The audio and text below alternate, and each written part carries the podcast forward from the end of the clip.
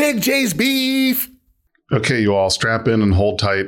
Hi, Big J here. So we've got some beef today, but first you're probably asking yourself, Jay, why are you wearing a red Star Trek t-shirt? Isn't being a red shirt in Star Trek bad luck? My response to that would be, it doesn't matter. Okay, so here's my beef today, and it's with the series Star Trek Strange New Worlds. Now, I've got some notes here that I'll be looking at and referring to, so that way the rambling doesn't get too bad. So, we're talking about the, uh, to start, the first season finale and the upcoming second season for Strange New Worlds. So, I don't want to bore you guys with the details. So, I'll give you a quick overview. Paul Wesley, who played a character called Stefan Salvatore on The Vampire Diaries, you'll have to forgive me, never heard of that show, but apparently. So he was cast as Captain James T. Kirk for the Strange New World season one finale. And he's returning to play Captain Kirk in season two, but obviously not of the Enterprise. For those of you asking, what the hell am I talking about? The events of Strange New Worlds takes place in 2259 of our calendar, and we first saw Kirk in command of the Enterprise in 2265. I'm not talking about the Kelvin timeline, so don't even get me started. Now, granted, there really isn't a whole lot of story behind Kirk's tenure in Starfleet before taking command of the Enterprise. So canon allows for a little bit of stretching room for Kirk's timeline in Starfleet without risk of much contradiction or canon violation. So this is my beef. Kirk was born in 2233 we first see him as captain of the Enterprise when he is in his early 30s. Okay, fair enough. But in season two of Strange New Worlds, he is around 26 years old and captain of supposedly the Farragut, but definitely not the Enterprise. I don't have a huge beef with Kirk having command of a pretty baseline, not top of the line ship like the Enterprise. Starfleet had him cut his teeth for about seven years on that ship before he was given command of a big boy like the Enterprise. No, my problem is that we have the Kirk character in the first place. This, it doesn't need to happen. This show doesn't need Kirk.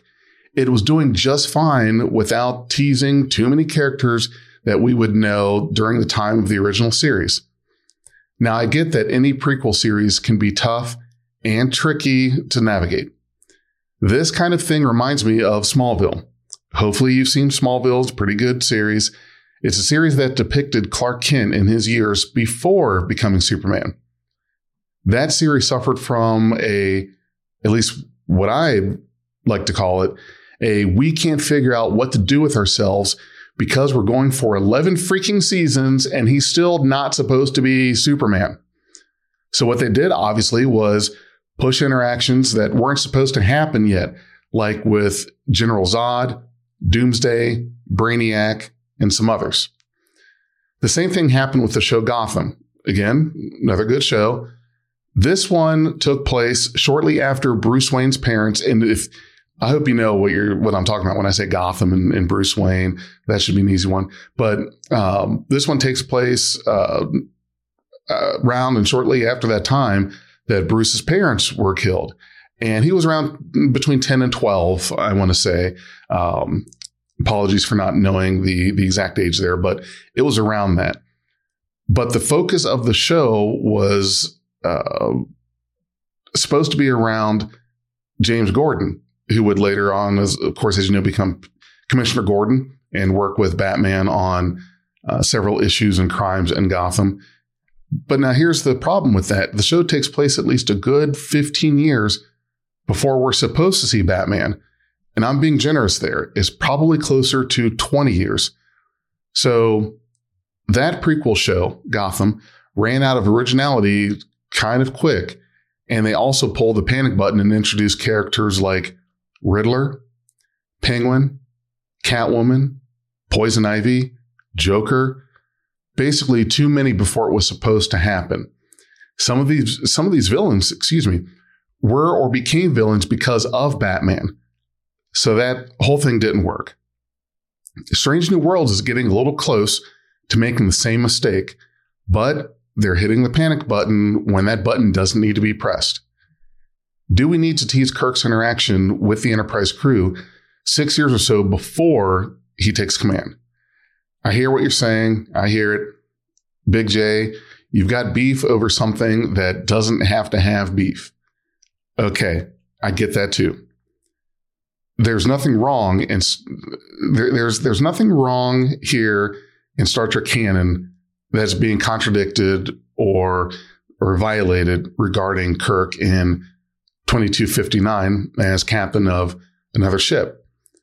We have to remind ourselves just because it hasn't been mentioned on screen before, it isn't a canon violation. You can't violate something that was never said or established within reason.